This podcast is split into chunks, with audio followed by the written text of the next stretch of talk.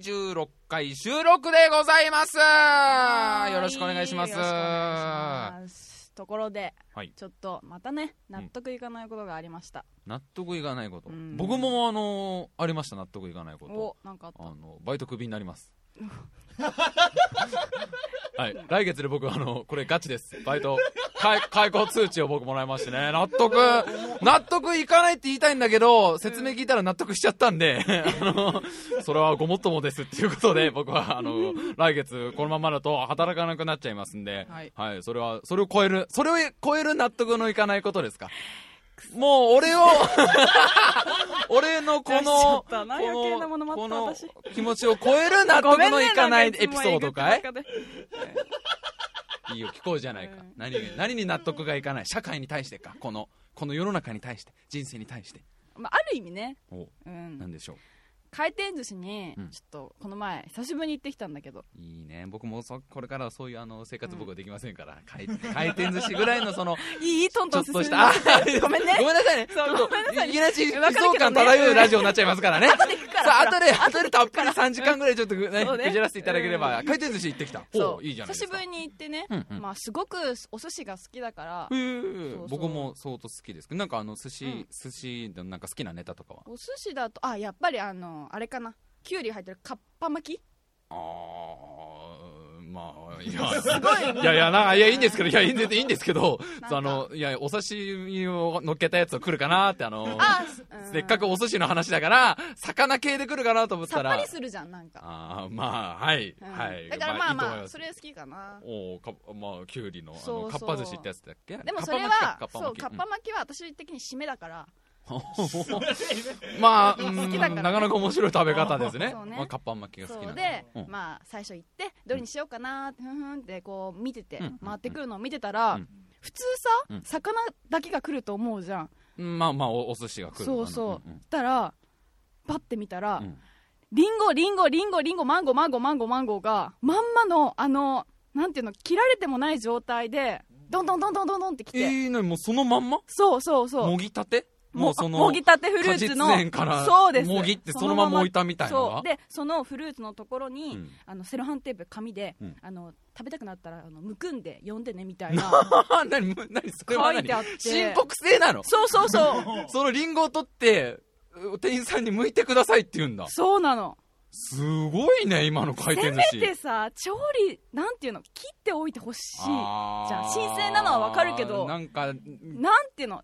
せめて断面は見せてっていう。ああ回転寿司なら回転寿司ならせめて切れっていう。なんかなあれいいの、あれでもなんかね回転寿司ずいぶんそのあたりさ、うん、そのなんていうの？回転寿司って出てきた時は多分寿司しかなかったのを、まあ、子供とかが食べられるようにってさ、ね。次から次へといろんなのを足してたじゃない？なんかゼリーとかプリンとか、それこそメロンとか、うん。で今はもうその何にも向いてないリンゴとか俺一回あったのがおもちゃってあったよすごくない？これマジで。マジなんだけど。食料でもない食料でもないの。回ずいぶん昔の話なんだけどうん回転寿司行ったらあのおなんていうの？お子様ランチについてくるようなチョロ Q みたいのがあの乗っかってんのよ。ええそれをもうい100円分のおもちゃみたいな。もうさそれはもう回転回転っていう店にしろよ。回転寿司の寿司を取って回転回転行こうぜ、ね今日。回転って言えばもう何置いたっていいじゃん、ね、もうあの別に唐揚げだろうがなんかチャーシューとかも最近あるじゃん。えまんまで？あるある。チャーシューまんまとかなってきて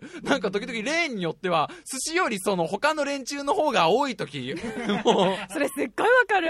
回ただの回転状態ね、そうそう。お寿司がちょなんなんていうの脇役になっちゃってる感がすごいよ、ね、あれはでも分かるわ。回転寿司僕はあのーまあこれからはちょっとねなかなか行けることもなくなってくるのでも頑張って一緒に行こうじゃ じゃあ大魔新聞のみんなであのそうだね。あの僕の退職祝いを回転寿司でやっていただけたらなとあの回転寿司それこそねついこの間まではよく行ってたんですよ。あそれこそまあ23か月に1回とかなんかちょっといいことがあった日は回転寿司とか、うんうんうん。あのこうお給料日は回転寿司とか僕は行ってたんですけど、まあ言うてもフリーターじゃないですか。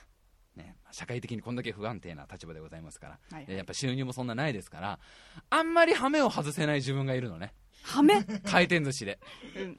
要は回転寿司で限界まで食べたるぜみたいなさ、もう僕例えばサーモン大好きだから。もうこの身をすべてサーモンに置き換えるぐらいサーモン食ったるでぐらい食べると、うんうんもう平気で20皿とか超えちゃうんだよ。あー夢中になっちゃうのか。夢中になると、うん。でそうすると2000円とか超え出すとそこですごい情けないけど1食2000円かとか思っちゃう自分がいるのよ。でそういう時に使う裏技で回転寿司屋さんに行く前に前。前。前からこの裏技。これ本当ねあの主婦の方役立つ裏技だしあの本当見事な節約術だから聞いてほしいんだけあど回転寿司屋さんに行く前に、家でメロンパンとかコッペパンとかあの腹にたまる系のパンをいっぱい食うわけですよまあまあいいやあのじゃあ食べる、うんコストパフォーマはいンスのすげえいいパンいるじゃん。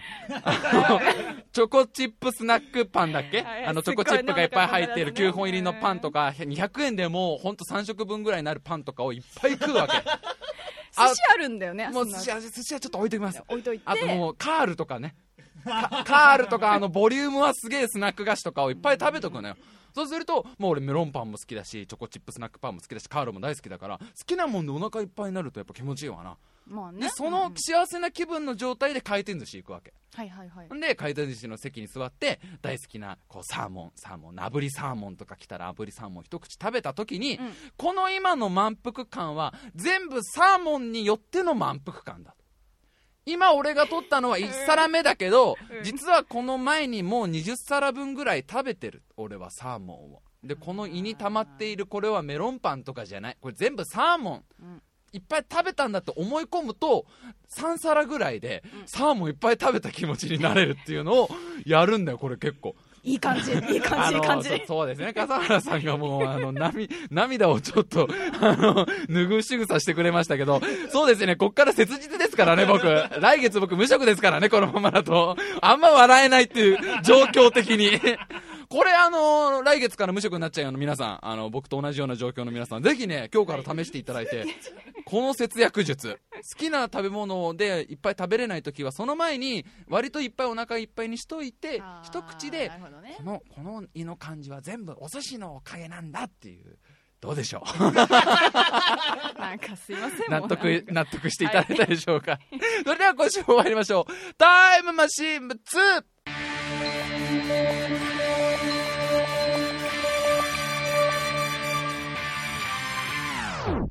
Rhythm of, rhythm of.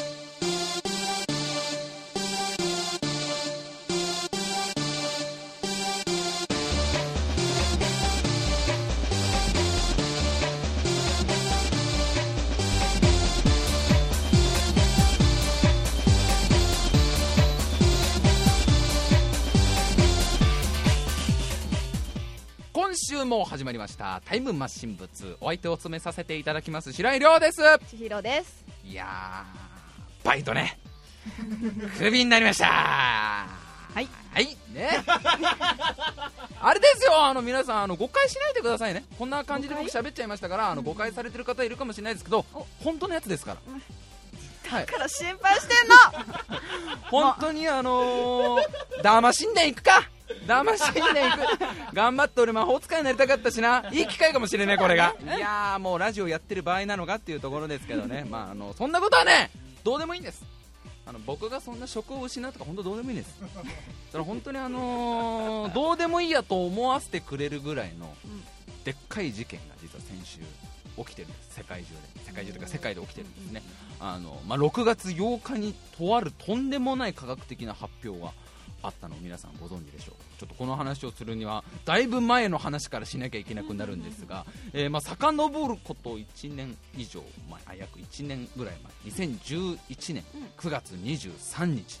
この時にものすごい発表があったのを皆さん覚えてるでしょうか？2011年9月23日っつったら、うん。ちょうどタイムマシン部1をやめるやめねえだ言ってる頃ですよ。あもうやめる言った頃か。やめてもう無理だわ俺らとか言いながらこうあれですよ。笠原君と2人で帰り道たこ焼きを食いながらやっぱ2人じゃ限界があったんだよとか 泣き言を言ってた頃だよね。このみんなは何をやってた頃かな9月23日っつったら。もう今日何？この2011年9月23 23日に世界中の、まあ、物理学者がびっくりするわ物理をちょっと勉強したやつはびっくりするわ。科学ちょっと好きなやつはびっくりするわ。俺みたいに毎月ニュートン買うのが楽しみなやつもすげえびっくりした。もう大 大発表が。あったこれどういった発表、えーどういったこの発表があったかというと、うん。国際研究グループ通称オペラグループっていうところがとある実験をしたんだ。でこの実験っていうのが、えーフランスにある、えーセルンっていうこのね偉い実験施設からイタリアのグランサストっていうところにある実験施設まで730キロあるんだけど、そこまでに、えーフランスからイタリアにニュートリノっていうすっごいちっちゃい物質があるんだけど、うんうんうん。それを飛ばしてみたんだえーってイタリアにあげるよってブーってフランスからこれお土産お土産んぬみたいな。フランス産のおしゃれなやつパリで取れたニュートリノンヌみたいな。こうぶん殴られるフランス人に。すごいおしゃれなパリの素敵なパリコレな感じのニュートリノをポーイって投げたんだとでそうイタリアの情熱なイタリア人がね パスタ大好きチーズ大好きのイタリア人がパシッと取ったんだと。でそのタイム測ってみたらうんうん。光のスピードより速かっうんたみんな今今すごい今もっと食いつくとこ高速以上のスピードが出ていたこのニュートリノ。あのー、みんなあれだよ。これあれだよ。俺が 50m 走6秒台出せたみたいなニュースと同じようなものだと思ってるでしょ。そんな話じゃないんだよこれはこのニュートリノが光のスピードより速く動いちゃうっていうのはとんでもないことだっていうのをみんなあんまポッカーンって結構してるね。結構えそれってなんかたまたま成績よく出せたんじゃないのみたいな。ちょっと足の調子良かったんじゃないのみたいな感じになってくるけど違うんです。この光のスピードっていうのはまあ秒速30万キロメートルね、うん懐中電灯の光っていうのは秒速30万キロメートルで飛んでるんですが、このスピードは絶対に超えられない。これはもうその絶対に超えられないっていう理論相対性理論っていう、まあ、名前ぐらいは聞いたことあるでしょう、アインシュタイン博士ですよ。あのアッカンベイのおじいちゃんだとみんな思ってるでしょう。すごい人なんですよ。みんなの中だとアッカンベイを発明したおじいちゃんみたいになってるけど 違うんだっていうの。ね。あアルベルト・アインシュタイン博士もうドイツで生まれたあの3月14日誕生日覚えてみんな。あのこれからホワイトデーじゃなくてホワイトデーはアインシュタインの誕生日って覚えて。この方が1905年に発表した相対性理論の中で光より物質は早く動けないでこれちょっと細かい式を言い出すと俺まあマジで素人だしあのいっぱい間違えちゃうのでちょっとこう細かい式はなあの省きますけど光よりじゃえっ、とねあの重さが持った物質が光より早く動こうとしたらどうなっていくかって話をちょっとすると光のスピードにこう近づくにつれてどんどんどんどん物質のこう時間はゆっくり進んでいく。ちょっと難しいんですけど時間はどんどんどんどんゆっくりになっていっちゃうっていうのがもうこれはねあのね細かいその図とか式を本当は説明したいんだけどねそれはあの皆さん本とかで読んでもらった方が早いんですけどとにかく光より早く進もうとして光に近づいていくとどんどんどんどん時間はゆっくりになっていっちゃって光のスピードになった瞬間時間は止まっちゃう。これみみんなの夢ですよ、これもう男性諸君の昔からの夢ですよ、ああ、時間が止まれば、あんなことや、こんなことや、いろんなことや、お母さんにビクビクしないでエッチなビデオも見れるのにって思っていたタイムストップが光のスピードで起きちゃう、でこの光今回、ニュートリノの光のスピードを超えちゃったわけ、光のスピードを超えた場合、これはもう理論的には時間が逆戻りしちゃう。笠原君のハゲ頭がどんどんどんどん あの若い頃に戻ってっちゃう。あの頃に戻れる。まだいろいろバイトとかする前の17歳ぐらいのまだ人生を考えられた頃に戻れちゃうんじゃないか、まあ、理論上 高速を超える高速に近づけばなるほどスピードが速くなればなるほど時間はどんどんどんどんゆっくり進んでいくっていうのがこの相対性理論が、えー導き出した答えなわけ、うん。で高速を超えちゃった時っていうのは計算上はそれはあのーニュートリノさん時間遡ってますけどでもう一個すごいことなんです。この高速に近づくにつれて、ね、物体っていうのはどんどんどんどん速く進んでいくとどんどんどんどんスピードを上げていくとどんどん重くなっていっちゃうという性質が。どんどん出力が増えていっちゃう。どんどんどんどんどんどん重くなっていく、ね、光のスピードの50%ぐらいでもともとあった重さからかなり重くなっちゃう。でそれでも頑張っていやでも俺は光のスピードを超えたいんだってどんどんどんどんどんどんエネルギーを足していくわな。どんどんそのエンジンのパワーを機関室がもう爆発してるのにもうどんどんどんどんどんどんスピードアップして艦長が意地でもスピードを上げろってどんどんこう薪をいっぱい焚いて どんな宇宙船ではあのこの石炭をいっぱい中に入れて火をいっぱいボーボーやって蒸気機関車ボーボーボーボーこうエネルギーを出してどんどんスピードを出していくじゃん。どんどんどんどんどんどんどんどん重くなってって光のスピードになった瞬間重さは無限大になっちゃう。無限？そうです。無限です。あの8をひっくり返したやつです例の。無限大に重くなっちゃうってどういうことだよ。うん。だけどこれはしあの相対性理論の計算上そういう答えが出ちゃうんですよでしかもこの無限量に重無限大に重くなっちゃったこの物体を前に進む進ませるためのエネルギーも無限に必要。無限のエネルギーが必要なの。光のスピードにするために。ねえ響き的には中二病だよね。無限の。僕らには無限の力が溢れているって10代の頃は思っていたけど結果これだよ。結果来月無職だよっていうことですから無限の力なんてのはないんですよ。無限の可能性も。無限なんてのはないんです。あっちゃダメなんですから無限っていうのは。とにかくこういろいろ不都合があるわけですよ。光の光のスピードに、まあ、あの質量を持ったものが光のスピードに近づくにつれて時計はどんどんゆっくりになっちゃって光のスピードを超えた瞬間時計は逆戻りになならなきゃおかしいし質量は無限大になっちゃうしお前ニュートリノ何なんだお前。これはだからねちょっといい成績出せたねニュートリノ君の話じゃないわけよ。タブーを貸しちゃったのねじゃあ。もうそうタブーです。まさしく今千尋いいこと言った。これがもしマジなら、うん。もうそれこそ現代の物理学を根幹から覆す。あの分かりやすく言えば 1+1 が2じゃなかったレベル。1+1 が 計算したら3が出ちゃいましたっていう世界えー、じゃあもう2たす5はえー、とそうそう。えーじゃあもえ 4×2 とかは？えじゃあ33割る3はえー、もう全部の計算を変えなきゃいけないぐらいのレベルの発見なわけよ。ニュートリノが光より早く動いちゃった。それぐらい分かっていただけましたか 僕が 50m 走をね今まで7秒台しか出せなかったのがやっとり今回6秒台出せたよってレベルじゃないわけよ。全ての物理法則がもうこのまんまだとガッタガタになっちゃうよっていう実験結果がただ出ちゃったわけですよ。ニュートリノさんでこれはねあのたまたま1回やったら出たんだ。1個一個粒1粒ぐらいのニュートリノがいい結果出せたんじゃないのと思ってるでしょ。違うんですよ。ちゃんとね1万6111粒ニュートリノを出して全部その結果が出ちゃってるんです。1万5000回以上この実験3年間で繰り返して3年間とも全く同じ結果が出てるからこれは、ま、マジなんじゃねえの？おい。どうする？もうアインシュタイン天国でもうヒヤヒヤですよ。あのアッカンベイのベロをしまって唇をプルプル震わせて。いや俺の相対性理論が間違ってるはずないんだけどみたいな。もうこれは本当に世界中の物理学者がうん。基本的にはまあなんかの間違いがあるんだろうけどでも結果実験では出てるからもしかしたらっていうのをこの1年間ぐらい震撼させていたでちょっとニュートリノとは何ぞやって話を、まあ、僕専門家でもないんで話すと全然あのさっぱり分かんなくなっちゃうんですけどニュートリノっていうのがどんぐらい小さいかっていう話だけちょっとざっくりさせてください。えーとまあ、皆さんねニュートリノってなかなか知らないと思いますけど今から大きさだけみはい。知れば身近になるでしょ、ちょっとあのポッドキャスト聞きながら皆さん定規を手元にね、はいはい。定規を用意すればあのパッと測れると思うんで、あのー原子の大きさ皆さん知ってますか？原子。ね。原子分子より小さい原子。ね。中学生ぐらいだったらもう勉強してるでしょ。ね。原子の大きさっていうのが、えー1億分の1センチ計上下で。だだいたい定規で。定規で1万あの1ミリをすげえそうだね。すげえギューッとさせてて。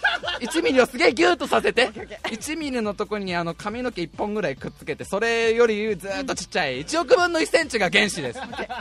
で原子っていうのは、えーごめんね小学生のみんな。原子っていうのは真ん中に原子核っていうのがあるんだな、原子核の周りに電子っていうのが飛んでるのが原子っていうんだけどその原子核の大きさは、そのさらに10万分の1です10兆分の1センチです。あのちょっとお父さんのいい定規を借りれば お父さんがお仕事とかで使えそうないい定規を借りればこの10兆分の1センチってのは測れるかな？でこの10兆分の1センチが原子核ですよ、ね、つまりなんかねイメージで分かりやすく言うと原子は大体東京23区だと思ってる。東京都23区が原子の大きさだと思えば原子核はその中に転がってるサッカーボールぐらいなんだと。あだから有楽町駅ぐらいに転がってんだよ。真ん中だから。千代田区の有楽町線の駅のビッグカメラぐらいの前にサッカーボールがコロコロ転がってるのが原子核。で原子の大きさは東京23区。はい。もうなんでそれやみたいなぐらい、まあ、原原子核ってのはちっちゃいわけ。でニュートリノはじゃあ原子核の、まあ、同じぐらいなのか半分ぐらいなのかなと思っている皆さん。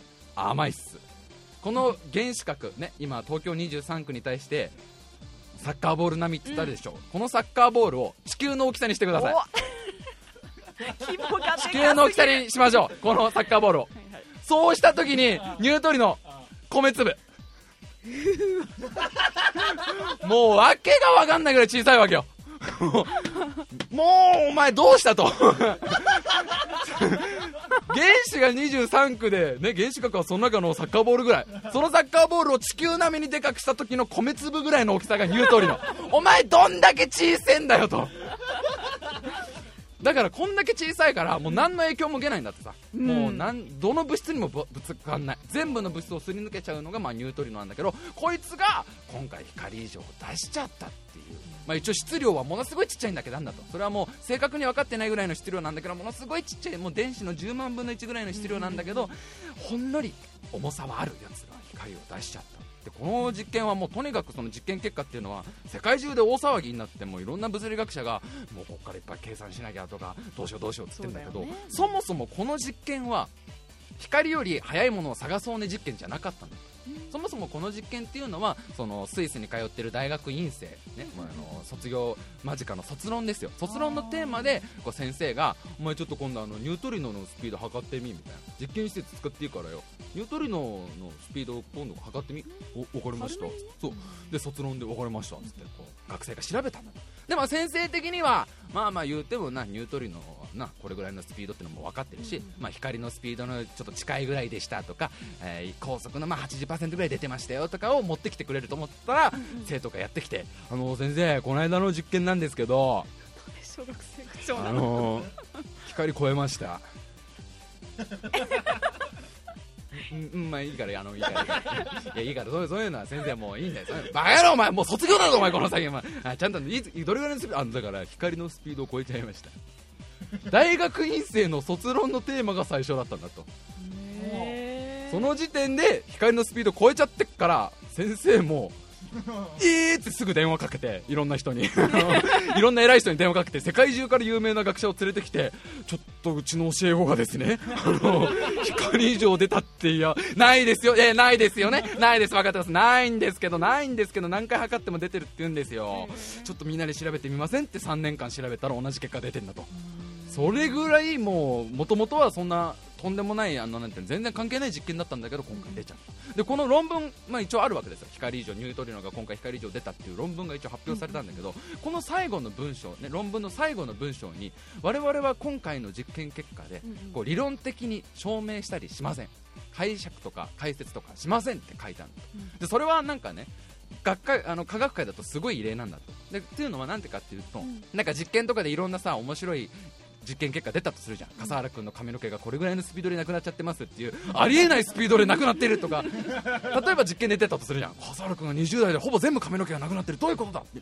みんなびっくりするんだけど。いやそれはですねこういう理論を用いればこういう説明ができるんです。笠原さんっていうのはもうあの生活も不節制だし何回も髪の毛染めちゃうからこういう結果が出たんですっていう実験には必ず理論がつきもの、で理論こういう理論だったら説明できますよっていうのがあったんだけど今回はもうどの理論も使えねえよバカみたいな。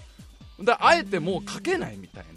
あらゆる理論が通用しないのが今回の結果なんだっていうので、まあ、相当ずっと騒がれ続けて中にはねスイスとイタリアの間に時空の歪みがあるんじゃないかってこれマジのマジの科学者これマジで科学者が言ってんの。もうわかんこうなってわかんねえからわかんねえからニュートリノが光より飛んだんじゃなくてなんかあのスイスとイタリアのおしゃれななんか間真ん中あたりがなんか5次元空間なのかもしれない。これ本当にそういう論文出てんだから。すごいね。あのーうちらが住んでるのはよ、ね、3次元空間の1次元時間で4次元って言われてるけどはいはいはい。あのここが5次元説です。ヨーロッパがのこの辺りが。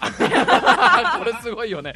なんか時空の歪みに入って近道してんじゃねえのとかいろいろ言われてんだけどいやどどうなんだどうなんだ。でもここから10年ぐらいはもう実験をしたりとかいろんな理論を作ったりしてとにかくこの相対性理論が崩れるってのはそれこそ本当 1+1 は3になっちゃう世界だからなんとかしてもうみんなの頭使ってこの結果をもう証証明というかこれこれこういう理由なんだって言えなきゃおかしいじゃないっていうのでずーっとこの1年間ぐらい結構ね科学好きなやつらはワクワクしてたわけ。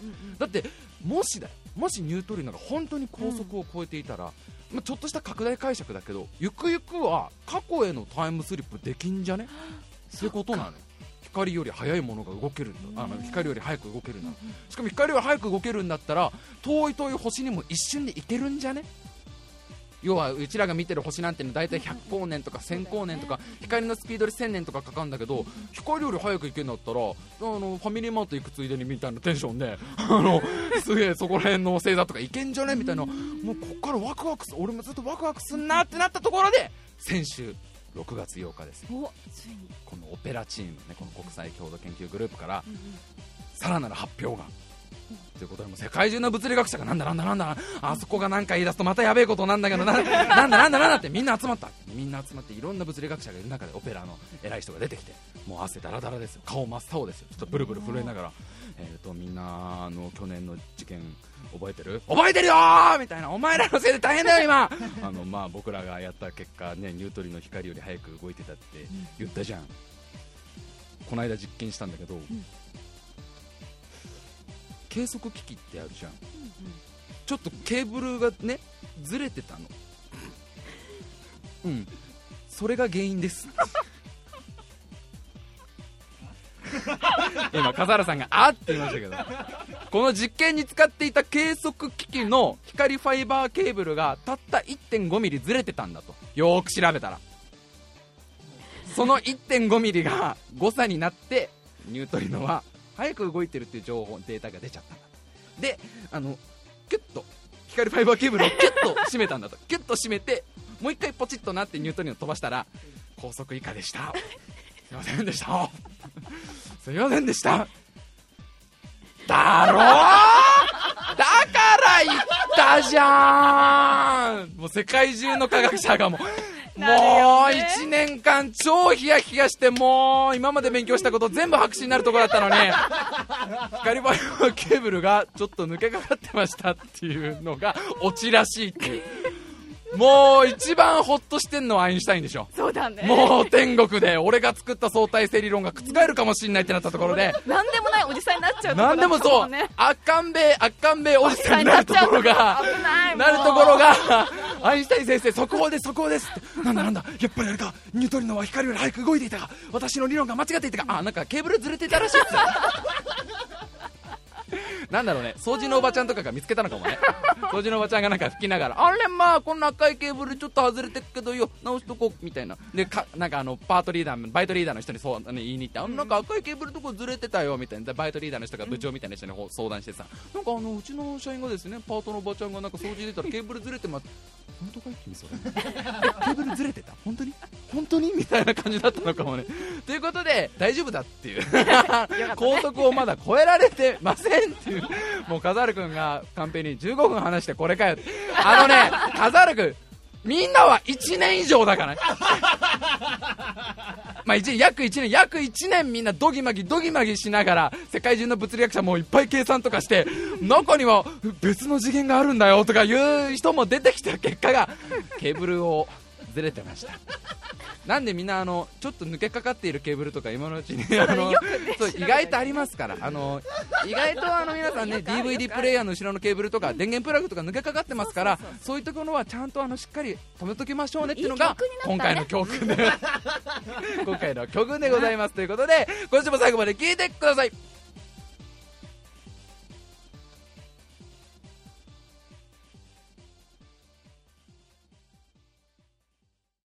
ではコーナー参りましょう。千尋コーナータイトルコールお願いします。はい。第30回オレリンピック in ロンドンはい、はい。えーもうね皆さんのおかげでねかなりメールがたくさん来ているねこのコーナーなわけですが、えー今年の7月25日から8月12日に開催されるオリンピック in ロンドンね、これに我々も参加しちゃおうということでね、はい。今年は見るだけじゃねもうどんどん競技に参加していこうっていうコーナーですね。行動しよう。とただねやっぱりあのなかなか運動が得意じゃない僕みたいにね、得意じゃないって人がいっぱいいるから、うん。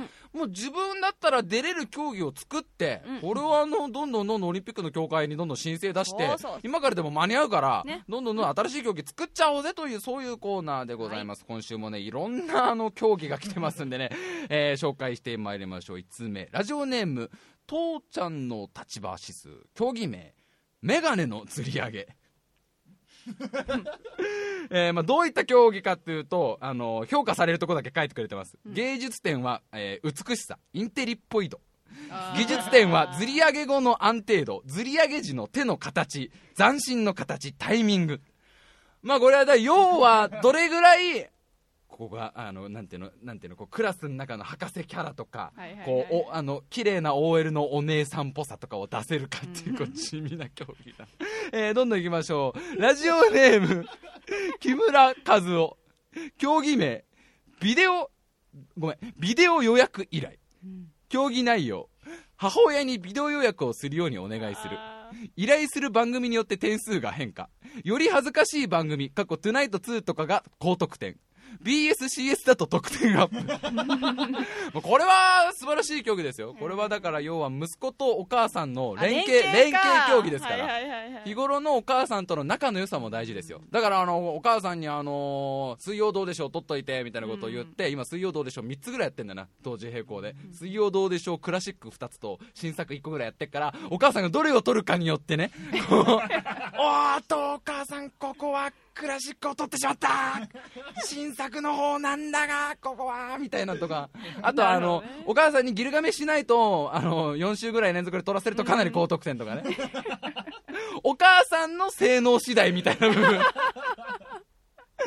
えーラジオネーム戦場の八百屋。競技名立体師 おのおのが立体視をしてどのくらい綺麗にかつ素早く立体視させることができたかを自己申告する競技。もうおのおのの道徳心が試される。どういうことよこれ。なあの 3D の本みたいなやつを多分置いとくんだよね。うん。で各国の代表選手が入ってきて、はいはい。さあ日本の白井入場してまいりました。さあ定位置に各選手つきました。今本を開いた全一斉の寄り目。誰が最初に立体視できるのか。おっと汗が汗がにじんでる苦戦しているかしらい。ここでドイツが手を挙げた。自己申告きた。見えました。浮かんで見えました。自己申告ってこれ。ど自己申告ってすごいね。だ、中にはだよ。もう1時間ぐらい立体視ができなくて涙を流してる正直者の アメリカ代表のマイクとかは、もうし、もう正直すぎるから、1時間半経ってもうボロボロ涙を流しながら、ここはプレッシャーのせいか。普段の自己ベストは20秒という結果が出ているが、間もなく競技時間が1時間45分を回る。まだ立体視ができないみたいなのは、うず、うずるすりゃいいのにみたいな。代表でしょだって代表も自己申告制だからね。だから、代表選考の時点で自己申告なんだよ。そうだよ俺立体視上手です、みたいな。あ、見えた見えた見えた、みたいな。いやー、素晴らしい。ちょっと今週時間がなくて、と、ささっという紹介だったんですけどね、皆さんどんどん競技名と、えー、どういった競技かっていうのを書いていってください。あの、どういった競技かはね、今週ぐらい、あの、かなり、あの、ざっくりでいいですよ。あの、シンプルでいいので、どんどん競技名をみんな、あの、これだったら俺でもオリンピックに出れるっていうのを、えー書いて、えー書いて送ってください。はいえー、では、千尋すべてのメールの宛先、メールアドレスお願いします。はい、タイムハイフン部2 at hotmail.co.jp タイムハイフン部2 at hotmail.co.jp と jp スペルは time-bu2 ですお願いしますはい、皆様のメールお待ちしております。